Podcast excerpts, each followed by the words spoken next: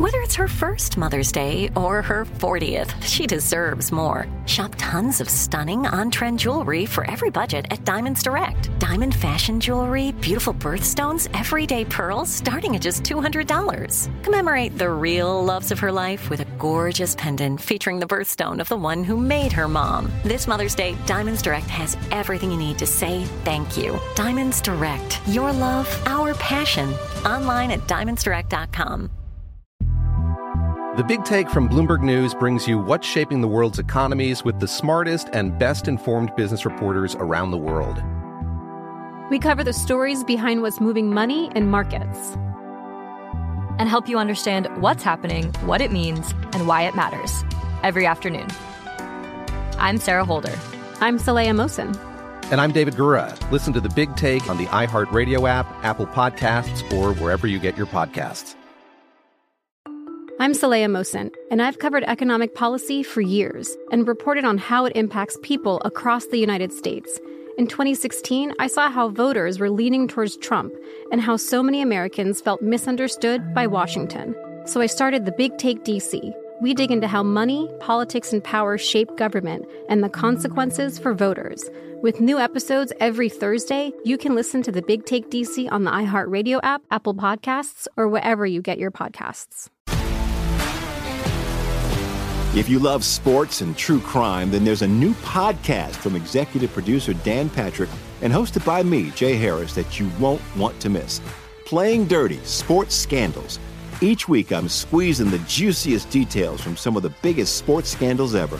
I'm talking Marcus Dixon, Olympic gymnastics, Cain Velasquez, salacious Super Bowl-level scandals. Join me on the dark side of sports by listening to Playing Dirty Sports Scandals on the iHeartRadio app, Apple Podcasts, or wherever you get your podcasts.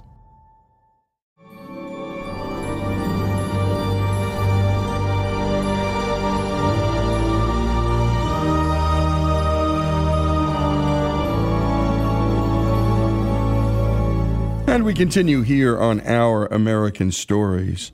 Dawn Raffel was a fiction editor for many years.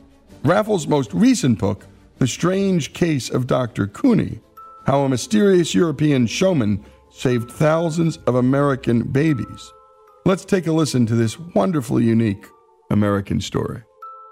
I spent about four years going down a rabbit hole of research to find out what was the deal with one of the strangest stories in American medical history.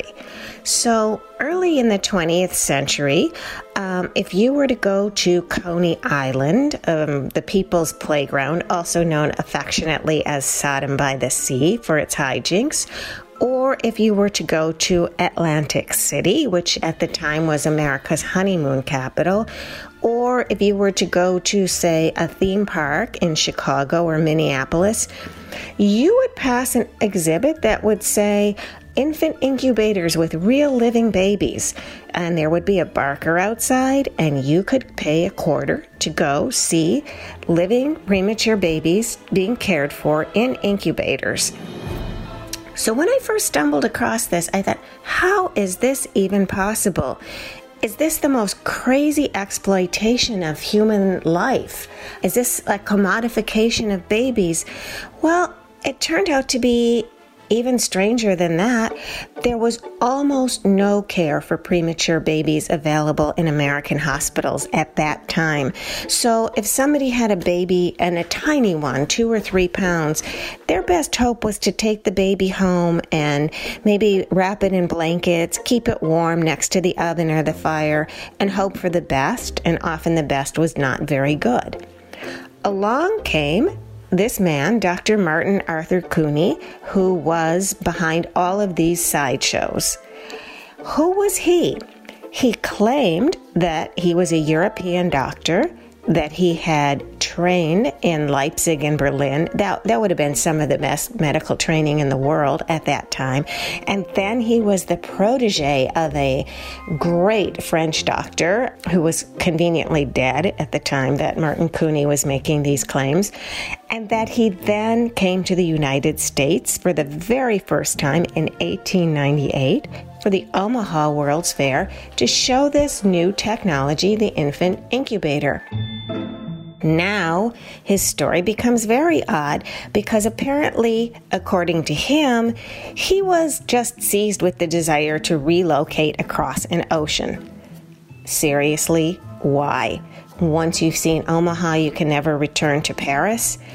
I think I will give up my really prestigious institutional affiliation with one of the world's great doctors in France so that I can practice medicine on Coney Island next to the Shoot the Chutes and the Alligator Boy.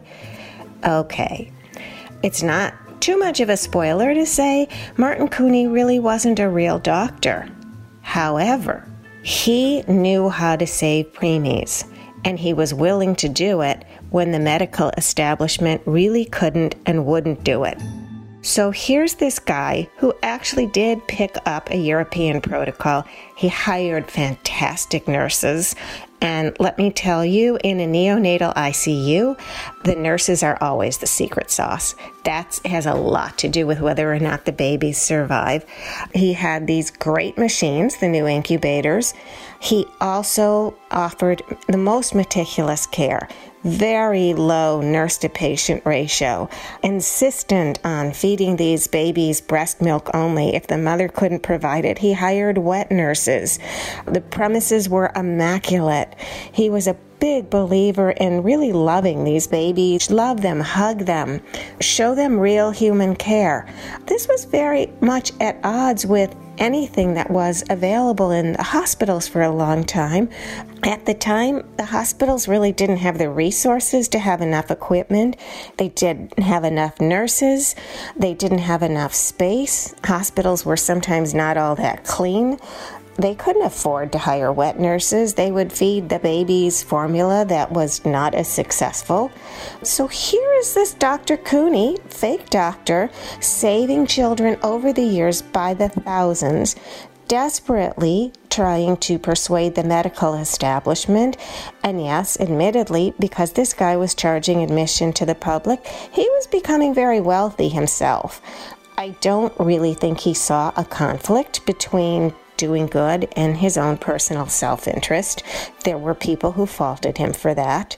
But he continued, and you would think the medical establishment would catch on and say, hey, you know, here's this guy, he's getting real results. He's saving eighty-five percent of these children who should be considered pretty much doomed. However, there were a few things going on, one of which, unfortunately, was the American eugenics movement, which was really about taking the new science of genetics and using it to try to manipulate the human gene stock. It ended up in absolutely horrific abuses, including the involuntary sterilization of tens of thousands of Americans and the decision to sometimes deliberately withhold care from infants who had severe disabilities. Um, and it didn't directly target premature babies, but it did cast a shadow over their prospects. There was really a sense of, you know, why do we need to care for these weaklings, these feeble babies? We have more than enough hungry mouths to feed. The mother will have another child, and so on. So the resources were just lacking. Over time, Martin Cooney had one great friend in Chicago, Doctor Julius Hess. And Julius Hess was really everything Martin Cooney wasn't. He was a real doctor. He did have real credentials. He was very highly respected. And he began listening to Doctor Cooney, learning from him, taking his practices into the hospital setting, and desperately, desperately struggling for funding, struggling to get people to listen to him. He published the first book on taking care of preemies in this country in nineteen twenty-two, in which he dedicated his book to Doctor Cooney. But something that really turned the tide was in nineteen thirty-three, at the bottom of the Depression, there was a World's Fair in Chicago. It's not the famous World's Fair that most people think of with the Ferris wheel, and that's featured in the book Devil in the White City. This was a Depression-era World's Fair, and Doctor Cooney and Doctor Hess joined forces to have a big incubator show It was right out on the Midway with the sideshows and other Midway attractions. Meanwhile, in the Hall of Science, you had a eugenics exhibit, but the actual work of saving lives was happening on the Midway, and there was so much publicity for this particular show that it did begin to turn the tide. Chicago became the first city with a really unified public health policy in order to take care of preemies. It would eventually become the model for the rest of the country. So if we really want to look at it, there are many people beginning to believe that, yes, you know, this phony doctor with the sideshow is actually the rightful father of American neonatology. He saved thousands and thousands of people. Some of them are still alive. I've talked to a bunch of them. I will tell you, not a one of them feels annoyed that they were displayed in a sideshow. Not a one of them feels like they were exploited in any way. Way, and not a one of them is irritated that he wasn't a real doctor. They feel only gratitude that this man saved their life, and they went on to have wonderful lives and have children and have grandchildren. Without Martin Couney, they probably would not be here. So we sometimes owe a debt to people who work really far outside the lines, and Martin Couney is one of them. Another really interesting thing about Doctor Couney is that when hospitals began introducing incubators, and it, it really became very widespread after World War Two when American healthcare in general just got better and better, that first generation of preemies treated in hospitals with incubators, a great many of them very sadly went blind, and they couldn't understand what was going on. And Martin Couney, by that point, was already retired, but they did go to ask him, why is it that none of the babies you treated lost their eyesight? And frankly, he really didn't know. Um, well, he wasn't a doctor, and nobody knew why this was going on. The truth was the hospitals were pumping too much oxygen into the machines. That was causing the blindness. And Martin Couney, although he pumped oxygen into the machines, it was never as much. And hey, he was a showman. So he would actually take the babies out of the machines and show them off. And because of that, because of that, their eyesight was preserved. So again, just a little piece of lost medical history, and I hope you enjoy this story. Thank you.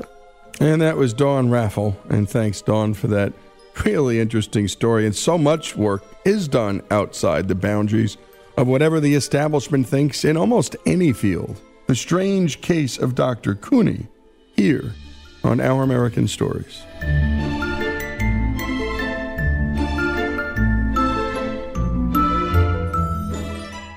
With the McDonald's app, you can get your favorite thing delivered to your door. So if you were looking for a reason to skip washing those dishes you left in the sink, consider this a sign. Ba-da-ba-ba-ba.